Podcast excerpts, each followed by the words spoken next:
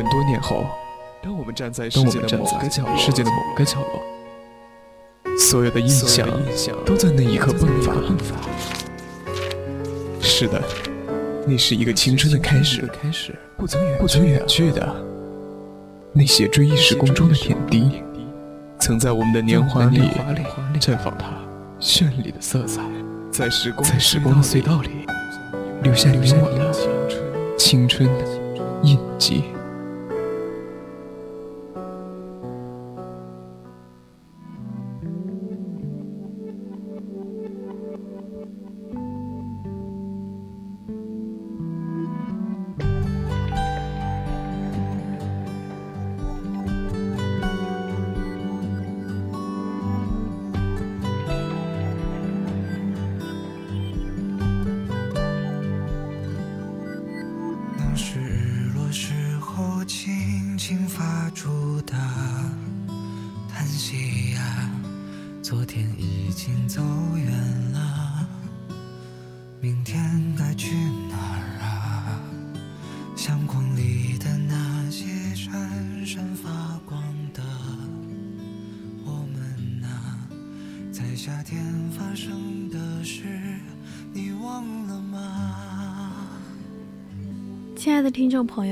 大家晚上好！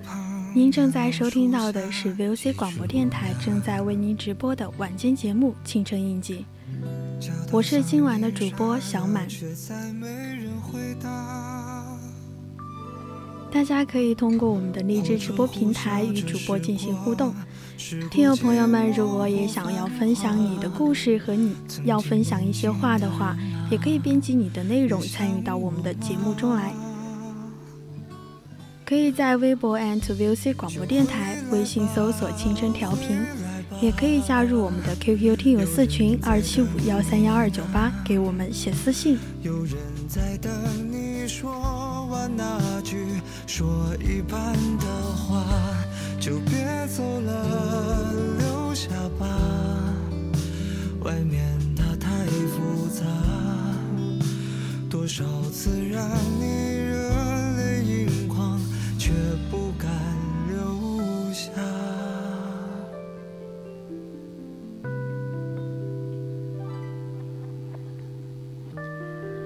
云中谁寄锦书来？雁字回时，月满西楼。古往今来，闲人私话，家里短长。书信记录着一段段的故事，也见证着汉字的演变和更替。一笔一画的情谊，一字一句的衷肠，绝美依旧，相思不负。你有多久没有收到信了？我们今天青春印记的主题呢，叫做“你有一封信，见字如面”。其实书信似乎在这个社会，渐渐的成为了渐行渐远的美好。我们会经常想念那个提笔写信的年代。随着那些投递出去又翘首以盼的时光。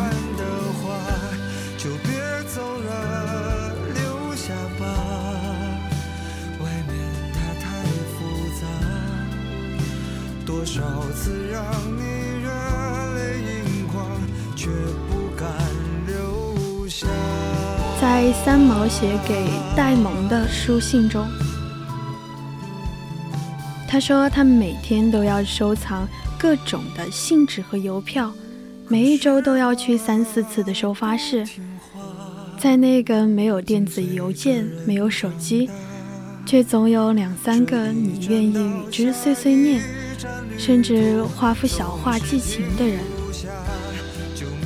沏一杯清茶，在幽静的灯光下，对着信纸凝神思考，斟酌句子，摩挲着纸页静静流淌的情感。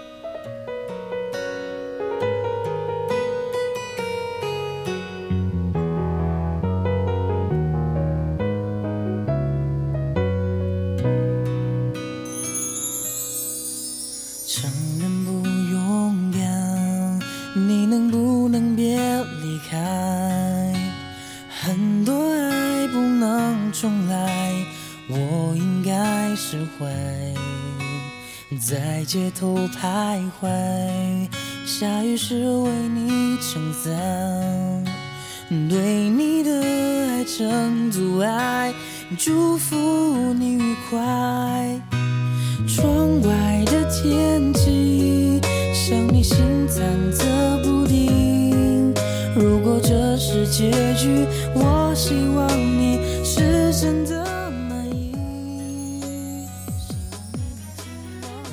其实我们中国人自古以来是最懂纸短情长的，因为这是刻在血液里的情深意切。黑字落白纸。所有的情谊都在劫蟠桃，即使是穿过千百年的时光，也是鲜活如初的。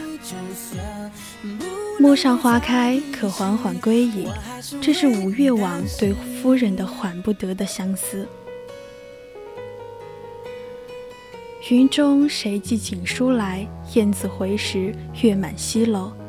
这是李清照天长地久，锦书未来的落寞。红纸小字，说尽平生意，这是晏殊人生中的小确幸。烽火连三月，家书抵万金。这句呢是战乱年代杜甫与家人通音信的急切。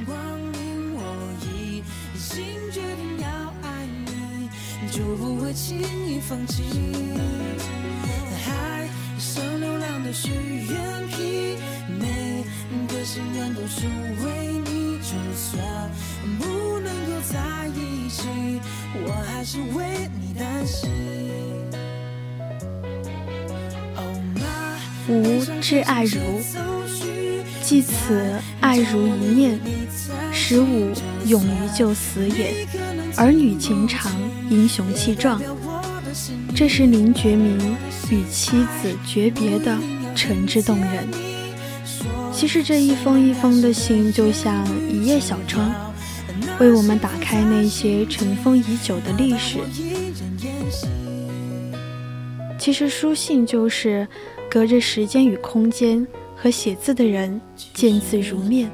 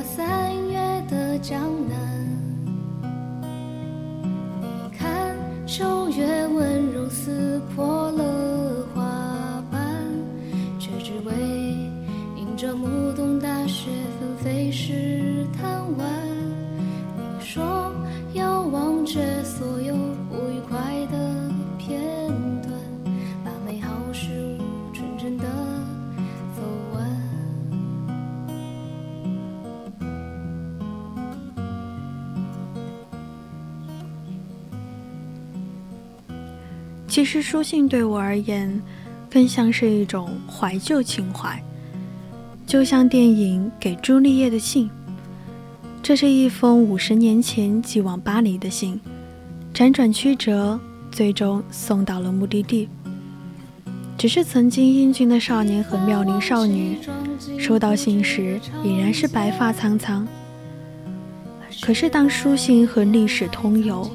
两个人不忘初心，依旧在一起的时候，令人感慨的就不仅仅是巴黎这座只修不改、百年来不变的街道，而更是一种对书信的敬畏之心。青春就像有用不完的时间和用不完的朝气，在春暖花开的夜晚，伴着空气里的欣欣向荣的气息，写一封书信给恋人。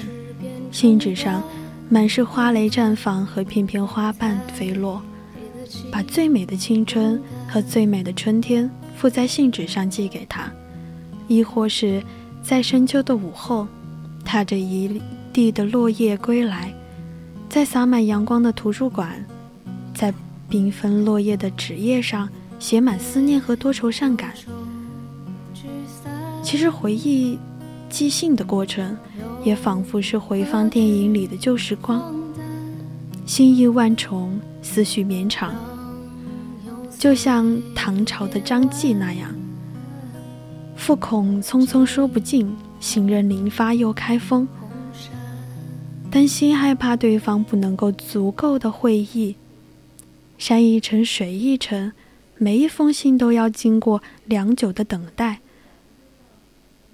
思念用去了七分，喜欢藏着三分，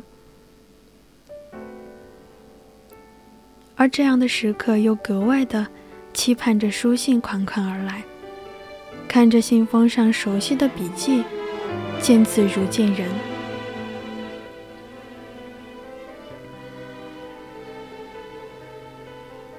那一刻，屏气凝神，小心翼翼的开封，温暖的话扑面而来。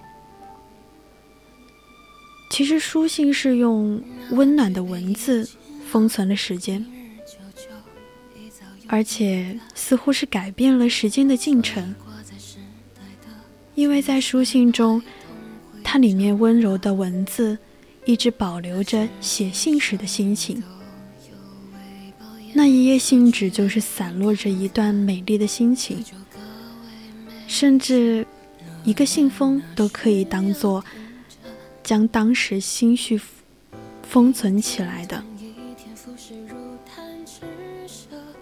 所以，对于书信而言，一封信可能在十年、二十年过去，在遥远时光之外，他当时的心，他当时的心思。心灵的痕迹还是会原封不动地留在纸上，印在纸上。不管收信的人在何时何地打开，纸上所表达的心境是永远不变的。那些在时光里经久弥新的文字、汉字散发出来的光泽，和那个熟悉的笔记，会是无论过去多少年都令人感动的。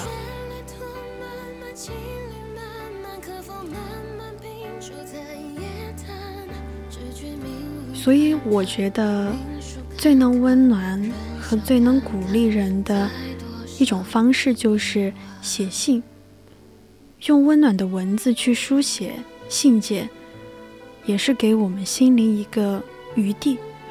有的时候可以是放空我们自己，意有尽而意无穷。所以我觉得。亲笔写下的书信，其实不仅仅是传递信息，还会传递着我们微妙的心意，以及不易察觉的表情。它是可以传达我们的眼神和呼吸的。所以在将一封信寄出去，我们的心思、我们的心绪，在当时、当时的情景之下的心绪。会跟着他一起走。在以前的那个慢节奏的时代里，书信的往来让情谊仿佛是更缓慢的抵触到了彼此的内心。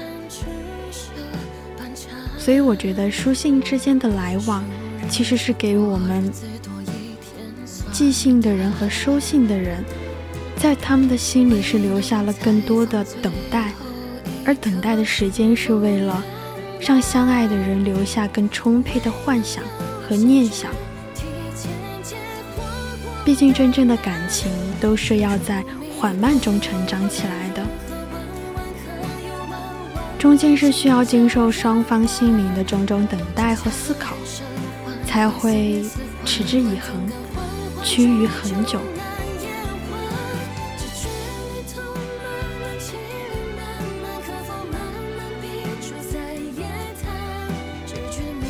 所以，将文字写在纸上，我觉得这样的情感，包括写的情书，里面包含的东西，应该都是恒久的、永恒的。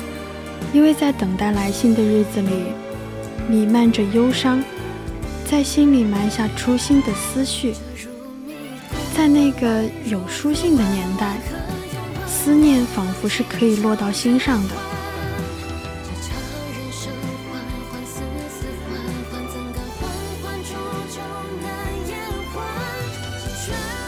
就像《庆余年》里所说：“春有风筝，夏有鱼，秋有青鸟，冬有雁。”书信一来一往间，日子就这样过去了。所以在有书信的慢节奏里，在那个慢时代里面，会有更多的时光和品味，自然赋予我们的感知。其实书信是让我们更来得及去细细品味那种满怀欣喜的感情，因为那种心情会经过一个漫长的季节。要相信所有的感情，所有的情绪。都是需要经历等待，才会更加的根深蒂固的。要经得起风雨，才能永不分离。亲爱的，你躲在哪里发呆？有什么心事还无法释怀？我们总把人生想得太坏。像旁人不允许我们的怪，每一片与众不同的云彩，都需要找到天空去存在。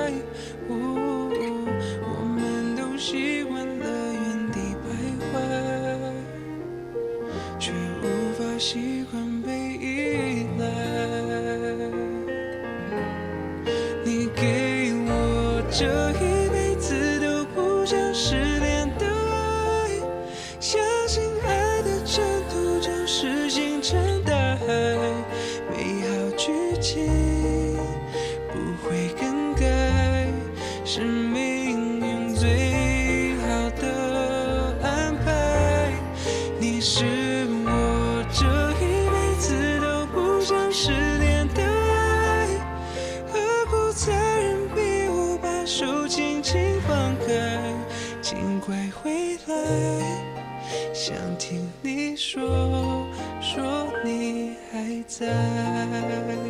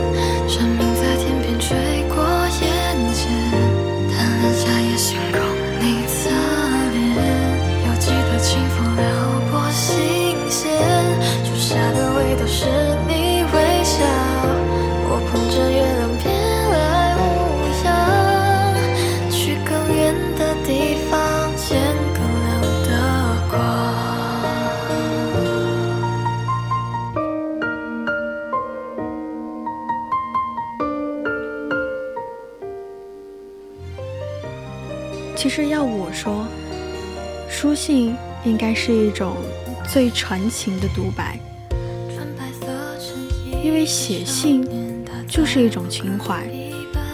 可以试想一下，在一沓厚厚的信纸上面，自己仔细的用蘸着墨水的钢笔，将自己内心的期待和美好转化为感情的自己。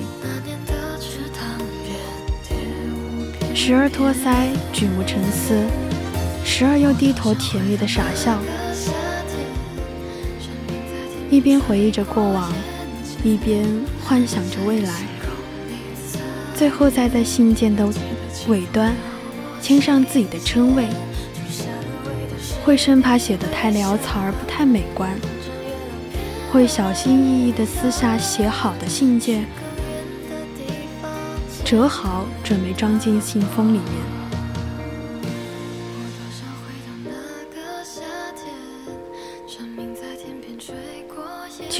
信，因为文字本来就是很传情，是最能表达情感、最能表达你当时心境的一种表达方式。我觉得书信是比任何的一种行为、任何的一种行动。要更传情，要更能生动的去表达你此刻的心境的一种表达方式。因为可以幻想，当收信的人打开你认真写下的每一个字、每一个句子的一封信，打开的时候，他可能就能够立马感受得到你当时。写下这封信时，最深刻的、最真实的心理活动，我觉得这是一种很美好的行为，也是一种很能够表达自己真实情感的一种表达方式。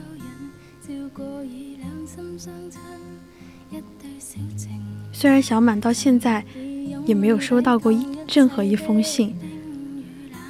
但是我还是会觉得，能够收到信，或者说能够为某一个人写一封信，这都是最浪漫的一种方式。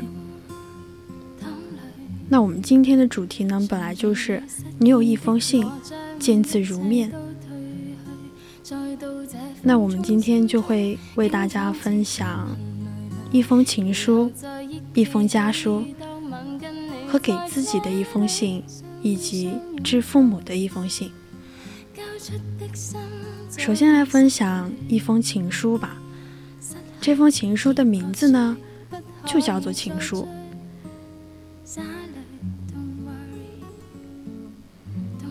他是沈从文写给他的妻子的。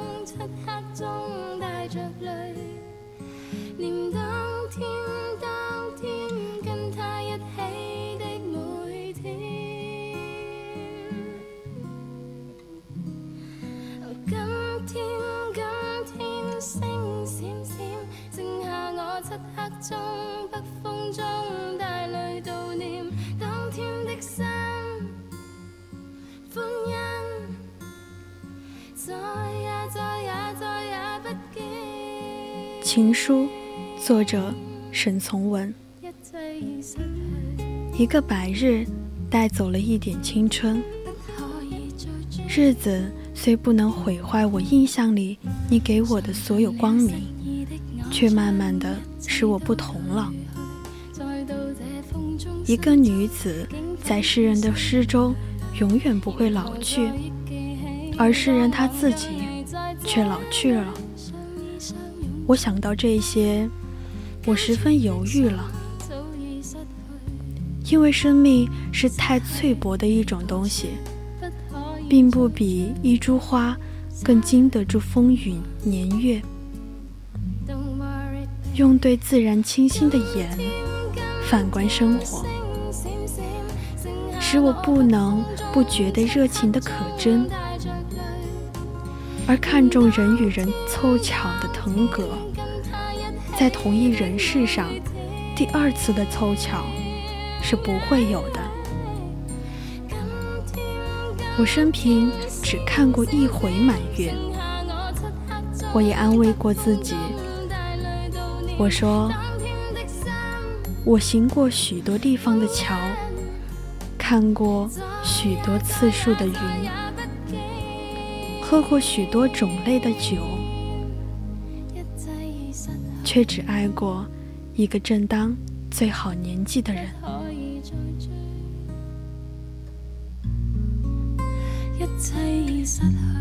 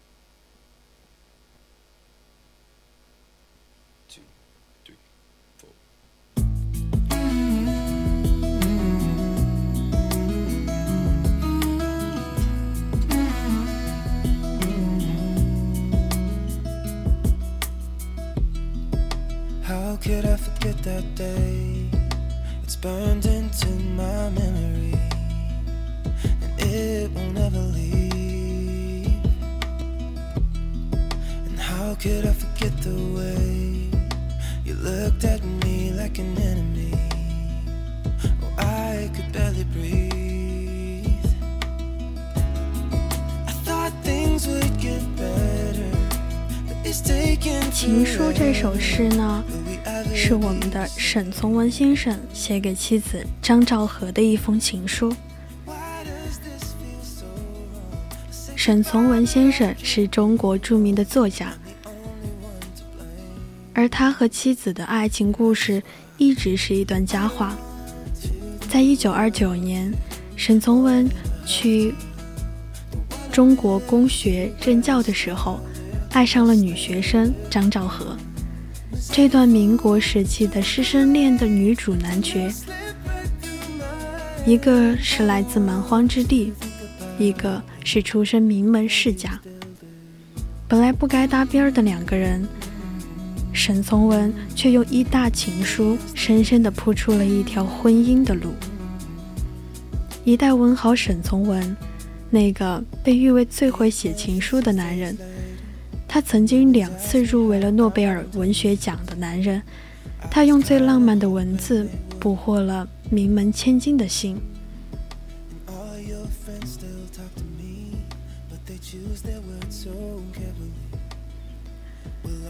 而如果说要票选民国最美的情话，沈从文这一首写给张兆和的话绝对是名列前茅。就是情书的最后一段。我行过许多地方的桥，看过许多次数的云，喝过许多种类的酒，却只爱过一个正当最好年龄的人。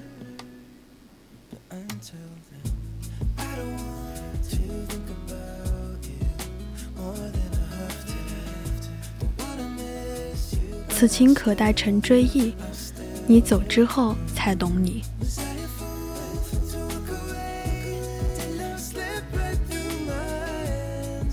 六十多年过去了，面对书桌上这几组文字，我不知道是在梦中还是在翻阅别人的故事。我不理解他，不完全理解他，后来渐渐有了些理解，但是真正懂他的为人。懂他一生承受的重压，是在整理他编选的遗稿的现在。这段话是一代文豪沈从文去世七年之后，是在他的妻子张兆和在整理他生前文稿时的感悟。他说：“太晚了，为什么在他的有生之年不能去发掘他，去理解他？”从各个方面去帮助他，反而有那么多的矛盾得不到解决，悔之晚矣。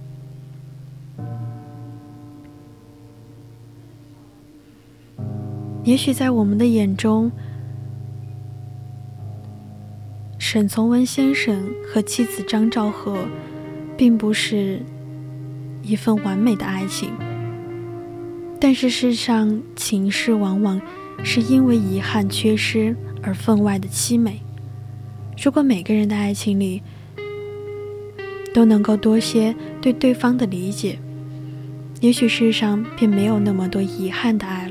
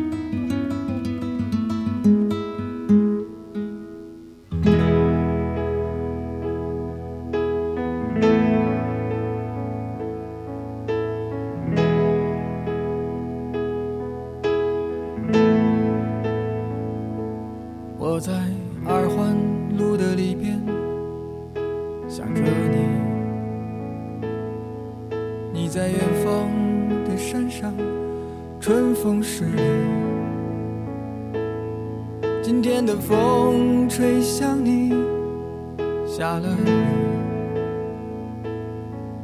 我说所有的酒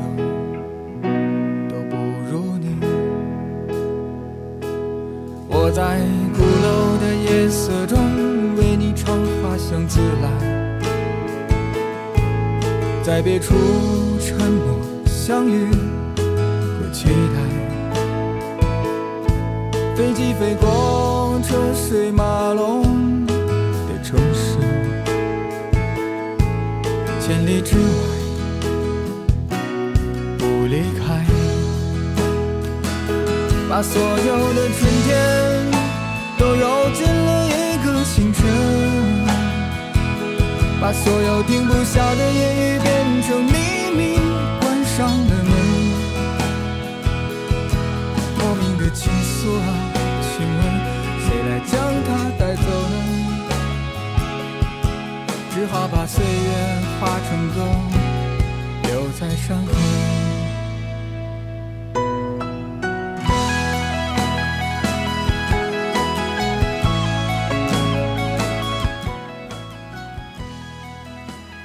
其实了解沈从文先生故事的人，就应该知道他和妻子之间的矛盾，而这个矛盾呢，也是到了沈从文先生离世之后才解开的。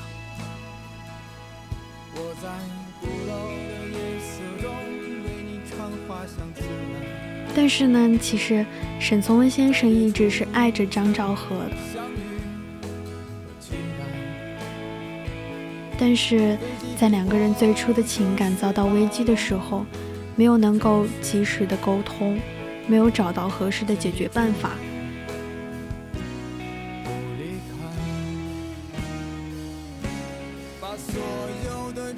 而随着之后沈从文先生妻子张兆和的离世，也算是预示着这段爱恨情仇的最终落幕。其实这段感情从最开始的动人，到最后的遗憾告终，在我们的眼里，始终是不完美的。但是留下的情话，却是令人分外的引入联想。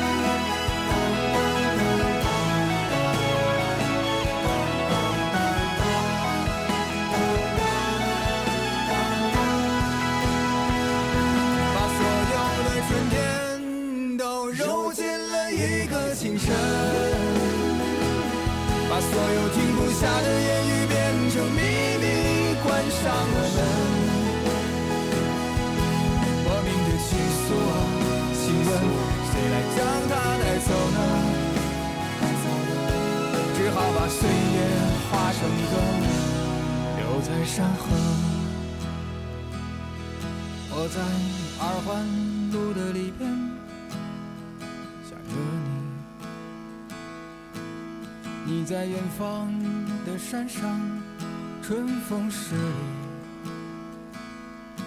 今天的风又吹向你，下了雨。我说所有的酒。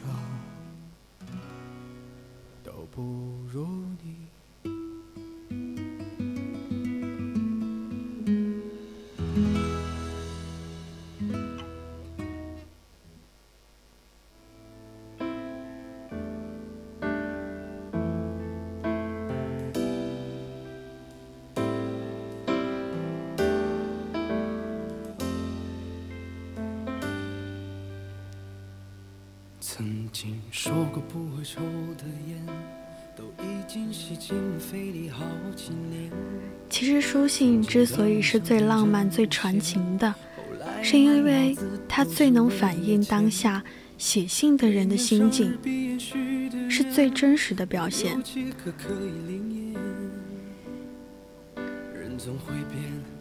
刚刚的一封情书，是沈从文写给张兆和的，其中的一句话。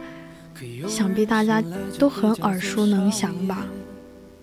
那一句“我只爱过一个最正当年纪的人”。虽然他们的这段感情是以不完美落幕的，是有遗憾和悔恨的，但是正是因为这些，所以让结局显得更加的凄美，更加的令人怀有念想。那我们刚刚读到了情书，接下来分享一封家书。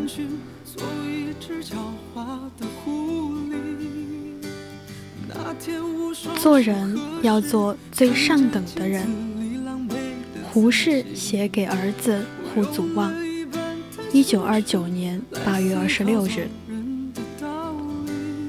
这是胡适家书中有一篇写给胡祖望的书信，这是他十岁要去苏州读书时，胡适给他的第一封书信。在书中教导他那些朴实而又每一条近乎真理的人生道理。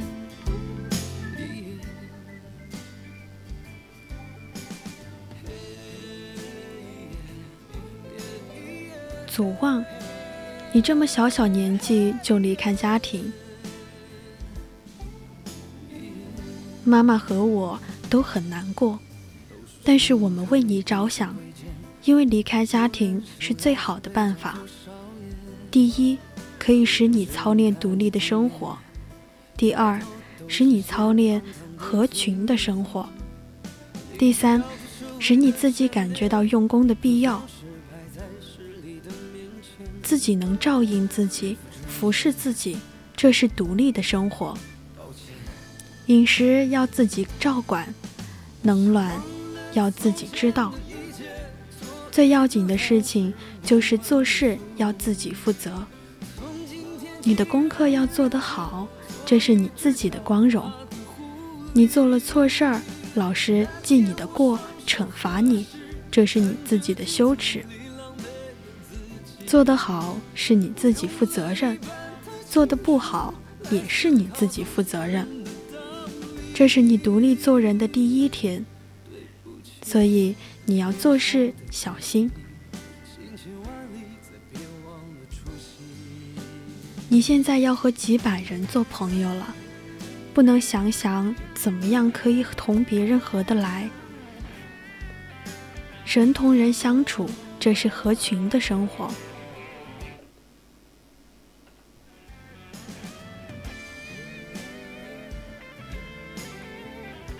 你要做自己的事情。但不可以妨害他人的事情，你要爱护自己，但不可以伤害到别人。但是合群有一条基本规则，就是时时要替别人想想，时时要想一想，我受不了的，他能受得了吗？我不愿意的，他能够愿意吗？你能够这样想，便是一个好孩子。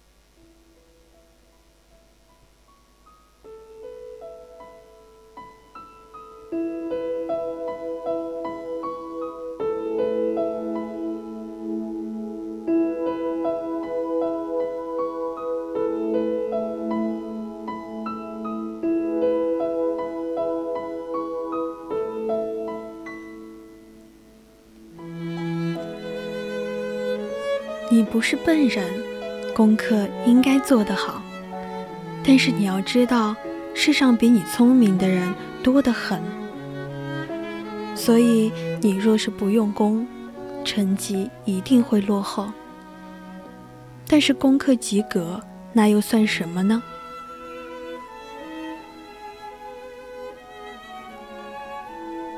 在一班就要做到一班的最高一排，在一个学校就要赶在一个学校的最高一排。功课要考到最优等，品行要列到最优等，做人要做到最上等。这才是有志气的孩子。但志气要放在心里，要放在功夫里。千万不可放在嘴上，也千万不可摆在脸上。无论你的志气怎样高，对人切记不可骄傲；无论你的成绩如何好，待人总是要谦虚和气。因为你越骄傲，别人越恨你，越瞧不上你。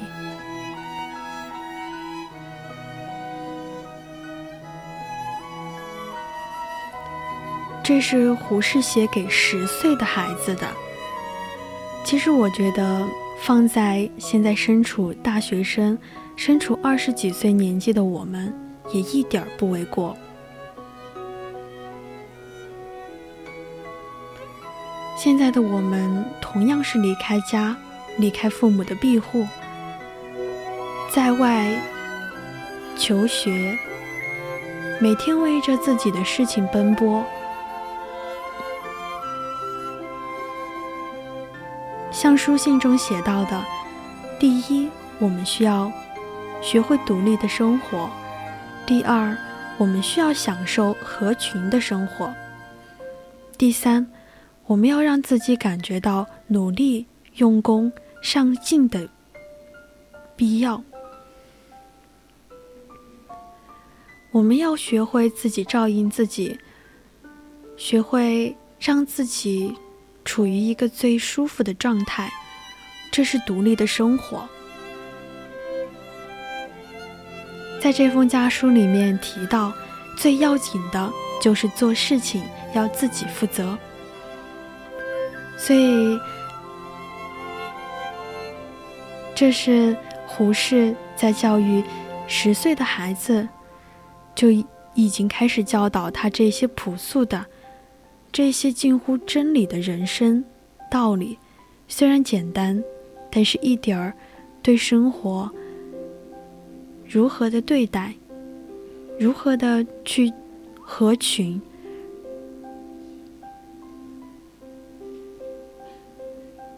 也希望我们能从这封家书中体会到一个父亲对十岁要离家远出的孩子。的一种心情，也能够汲取到一些的经验和一些人生的基本道理。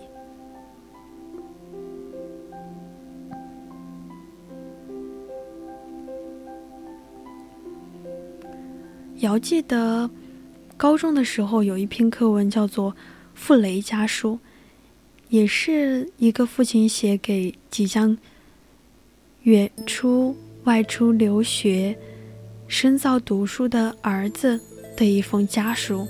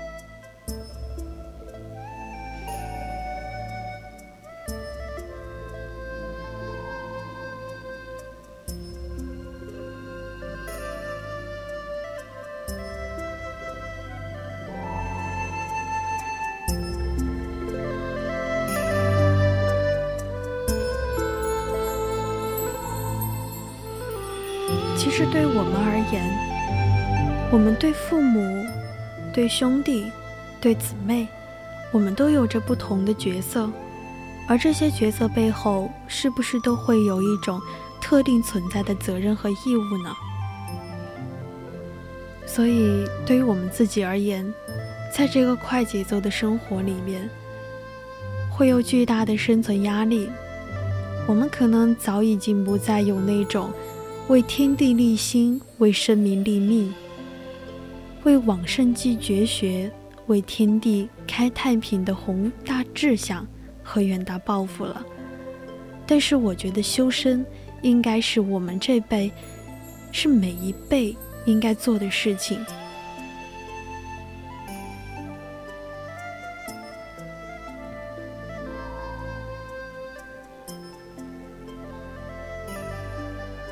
至少可以做到养无愧于天，俯无愧于地，行无愧于人，止无愧于心。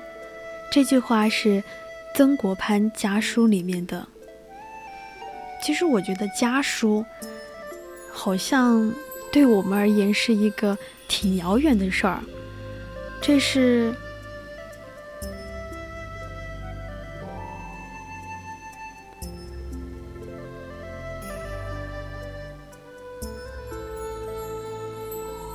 其实大家都可以知道，这几年以来呢，我们经常会听到一种呼吁说要建要建设家风建设，要树立优秀的家风传承。其实我觉得，只有好好的建设好了一个小家，我们才可以拥有一个更好、更完善、更幸福的大家庭。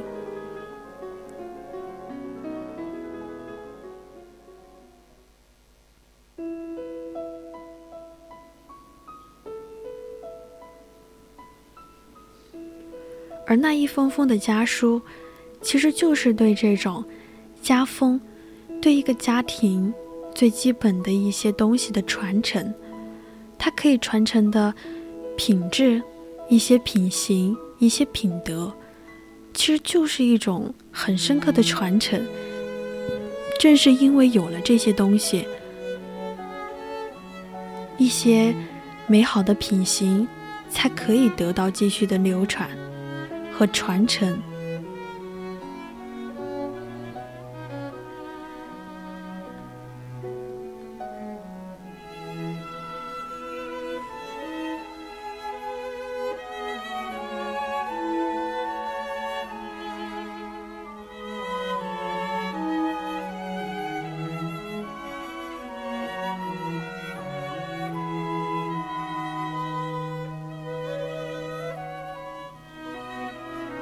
有的人可能会说，写信，写什么家书、情书，那都是八九十年代的事儿了，因为以前的网络信息没有这么的发达，科技没有这么的快捷便捷，所以人们之间的交流，更多的尽可能是会是书信。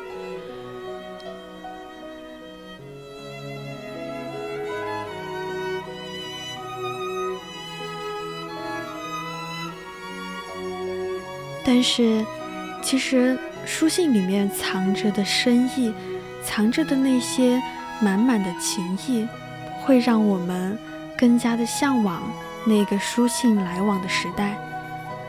它不应该是随着科技的发展，随着网络时代的兴起而应该更加的深刻流传下来的东西，因为它更能。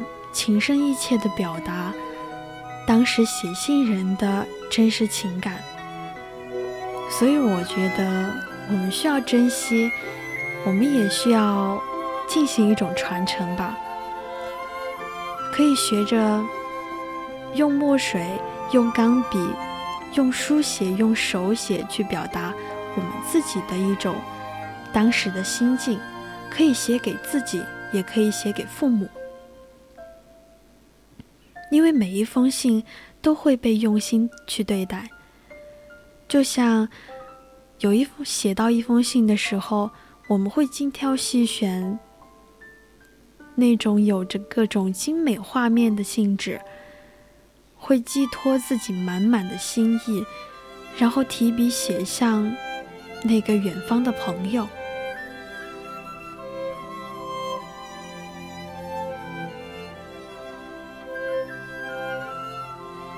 而期待收信或者是期待寄信的日子，那种期盼也是很惊喜的。因为那个时候，其实这一封信包括的就不仅仅是上面文字所表达的东西，而更多的是情意和心思。它是一份情。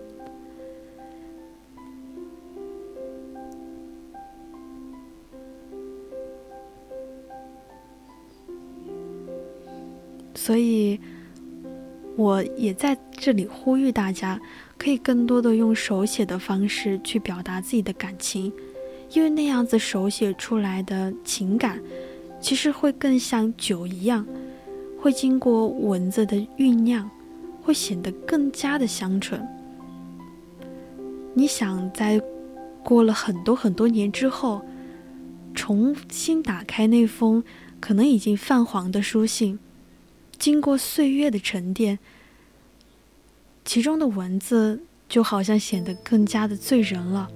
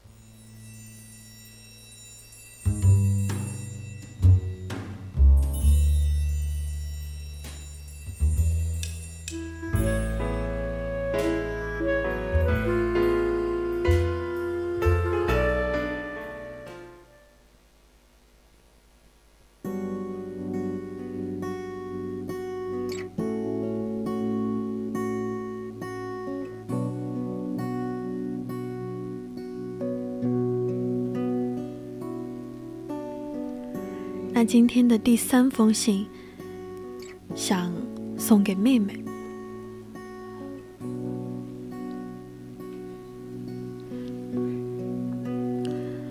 我只希望你在认识到活着不易、生活不易的事时之后，能够依旧的热爱这个世界，热爱生活。往后的人生是你自己的，陪伴最久的人。也是你自己，因为没有人会一直陪着你，往后的一切，可能都需要靠你自己。线下你的生活是真的太安逸了，可能你并不觉得，甚至会觉得自己有那么那么许多的烦恼。其实这个年纪的你应该有很多青春期的烦恼，而作为姐姐，我总是会想，如果世界末日来临，该怎么凭借自己的本事活下来啊？又或者，如果家人其中一个发生意外了，我又该怎么去面对呢？那当然，作为姐姐。我希望在任何的时候，你都有能够自保的能力。也希望你不要像我一样，直到往后了才去感叹，为什么当初不再努力努力。其实，我们都是这样的，总是会有一天天的突然冒出一个想法，一会儿又冒出另外一个想法。总是会没有足够坚持下去的理由，但是我知道这样去改变很难。但是想要改变现状的唯一方式就是改变坏习惯。我希望你能够认真的去想一回，去想一想自己往后的人生要过，究竟想要过怎样的生活，究竟想要成为什么样的人？因为这些都是由你自己决定的。其实有的时候看着你那么叛逆，看着你有那么那么多的想法，却藏在心里，有的时候就真的很想让你快快的长大。但是这种又矛盾，又希望你能够简简单单的快乐长大，只是希望你在这个时代里面，你能活得明明白白、清清澈澈的。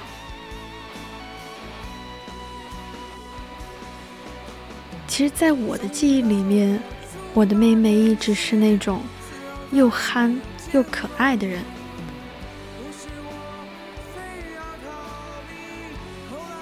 其实有的时候，我总会絮絮叨叨的，我会管不住自己的啰嗦，但是我不希望你被保护的太好了。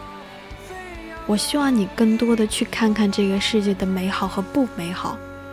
我希望你一生热爱，一生的去追求。我想告诉你的是，终身学习，终身成长。因为学习是终身的，我不希望你在任何一个阶段去停止它，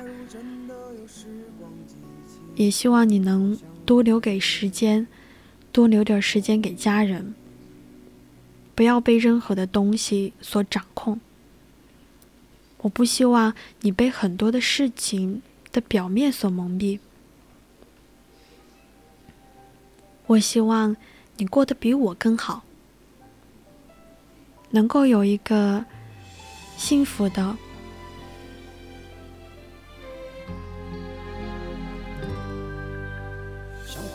手心就能够发光美丽，想放在脑海就能够翻云覆雨，从陌生到熟悉，爱你到恨你，爱让每个人都有秘密。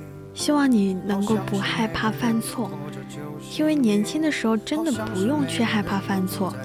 无非就是做错了丢脸嘛，其实也没有其他的很大成本。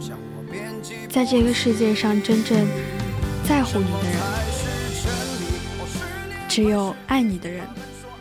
但是爱你的可能这辈子就那么几个，所以你更加的应该无所畏惧。关于朋友，我想告诉你的是，其实所有的朋友都是阶段性的。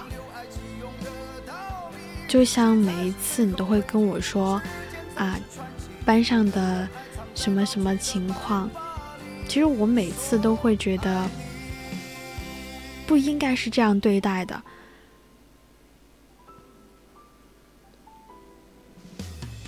因为人都是朝前走的，可能在某一个阶段你们相遇了，是因为你们的人生路口恰好就在那个点上交叉了。但是之后，总是会朝着自己各自的目标奋斗而去，可能会转身离去，背对背再见。因为没有谁会停滞不前，会往后看。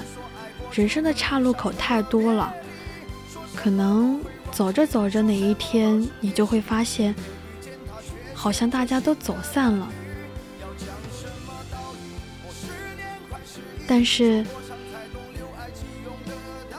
该遇见的人总会在下一个岔路口相聚的，所以希望一切随缘。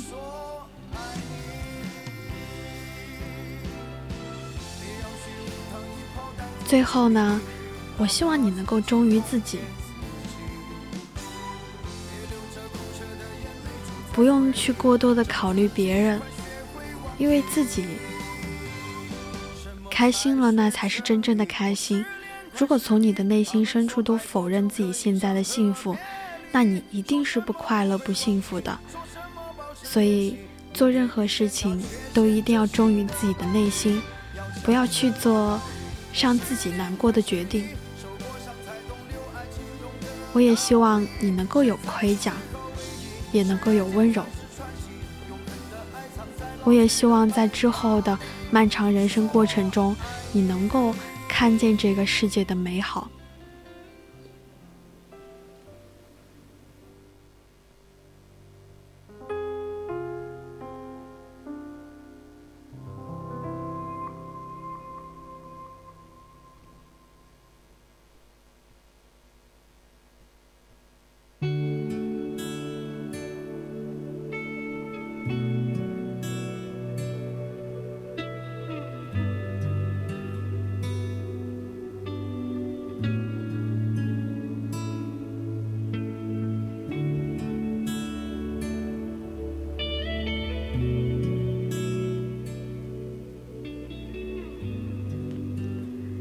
天的第四封信，致亲爱的自己。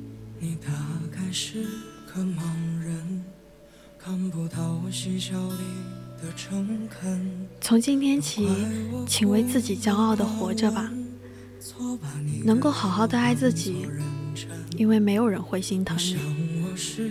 不要去太在意一些人，太在意一些事情。能够顺其自然，以最佳的心态去面对，因为这个世界就是这么的不公平。因为可能往往最在乎的事情，在我们面前其实是最没有价值的。永远都不要为难自己，比如说不吃饭、哭泣、抑郁。这些都是傻瓜才做的事儿。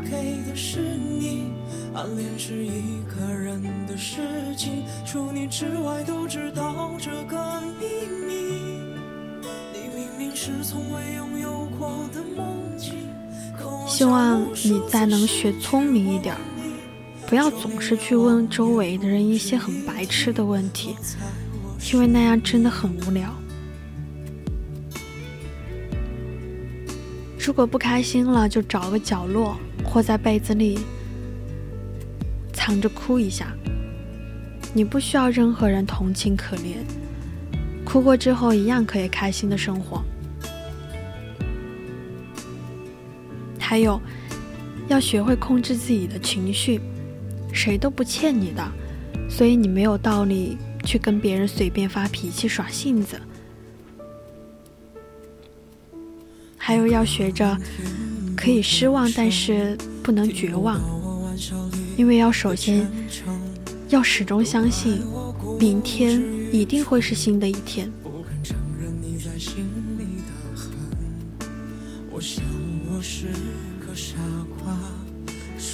还有就是，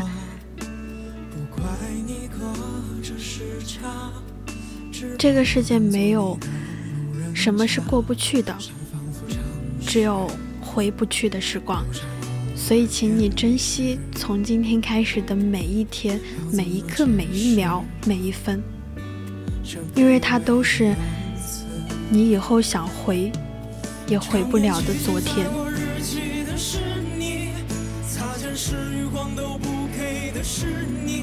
还有，不要死抓着回忆不放，它就是。断了线的风筝，所以你只能让它飞。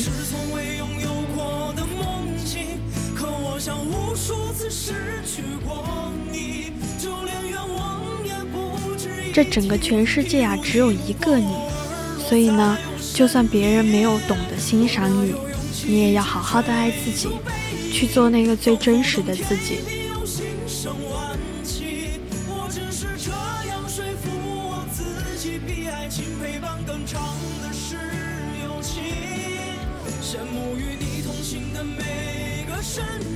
希望你能够开心，能够快乐，要坚韧，要温暖，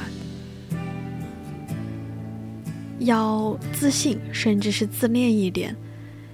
需要时刻的提醒，你值得拥有最好的一切。希望你能够做一个真正内敛的人。希望你的所有一切都不用去张扬，不用去彰显。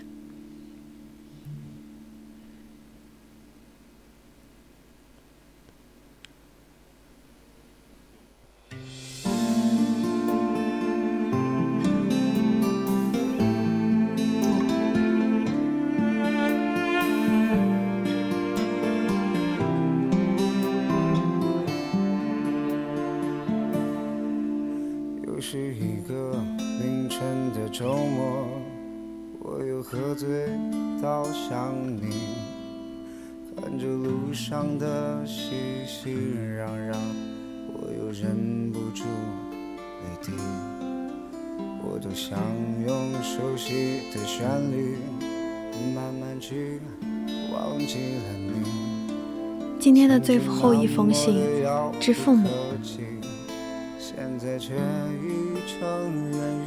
女孩子长大了是没有家的。当我第一次在我妈妈面前说起这句话，其实我就是想看一下她听到这句话的反应。但是她当时就很坚定地告诉我，这话不对。她说：“因为你有父母，只要我们还在，有我们的地方，就是你的家。”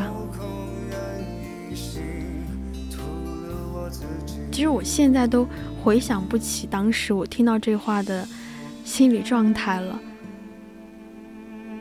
当时我就是很震惊，我想不到妈妈会这样说，因为我自己对这句话的理解就是，女孩子长大了是没有家的，是没有一个会真正值得你去依附的地方，因为父母。因为女孩子长大了，就是会到别人的家庭里面去，到时候可能那个家的定义就不是我们现在定义的家。但是妈妈会当时很坚定的告诉我这句话，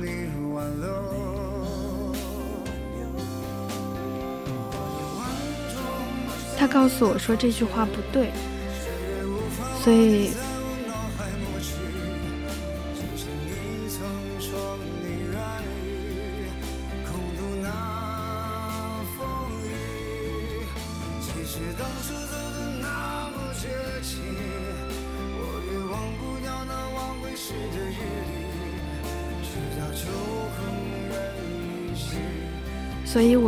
会在有父母的地方做他们的乖孩子，在他们不能陪伴我的地方，去做那个不需要依靠任何人的独立的人，因为这样最好的保护到自己，才是对父母最好的交代。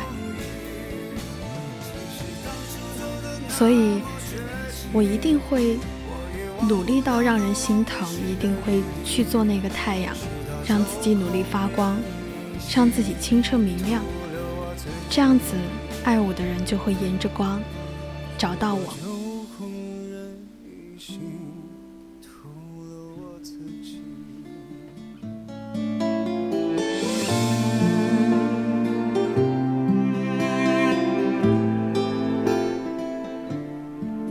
所以其实内心里会很感激父母。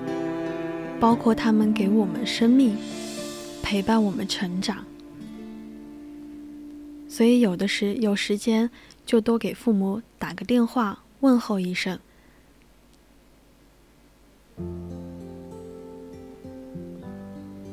或者在离开家的时候偷偷的留一封信，可以想一想自己在离家很远的地方，想象着父母。拆开那封信时的表情，那时的心情，一定是很惊喜、很开心的，也会很满足、很幸福。所以，书信是表达、表达浪漫，也是表达真实情感和一些说不出口的话。其实都可以用文字、用书信来表达，所以有时间多写信吧。毕竟见字如面，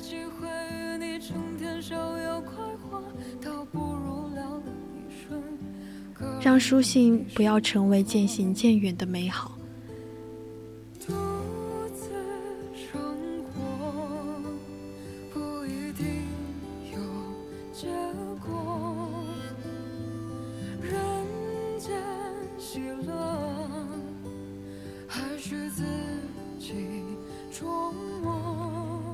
学会书写、书信，隔着时间和空间，与写信的人见字如面。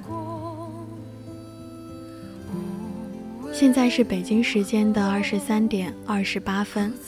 今天我们的主题呢是你有一封信，见字如面。小淼在今天的节目中分享了五封书信，也希望大家能够在之后去感受书信的美好。今天的青春印记到这里就跟大家说再见了，我是小满，下周再见。